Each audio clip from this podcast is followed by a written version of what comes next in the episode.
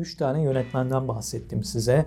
Birincisi benim en sevdiğim yönetmen olan Mihail Haneke'ydi. İkincisi e, Lars von Trier'di. Üçüncüsü ise Yorgos Lanthimos.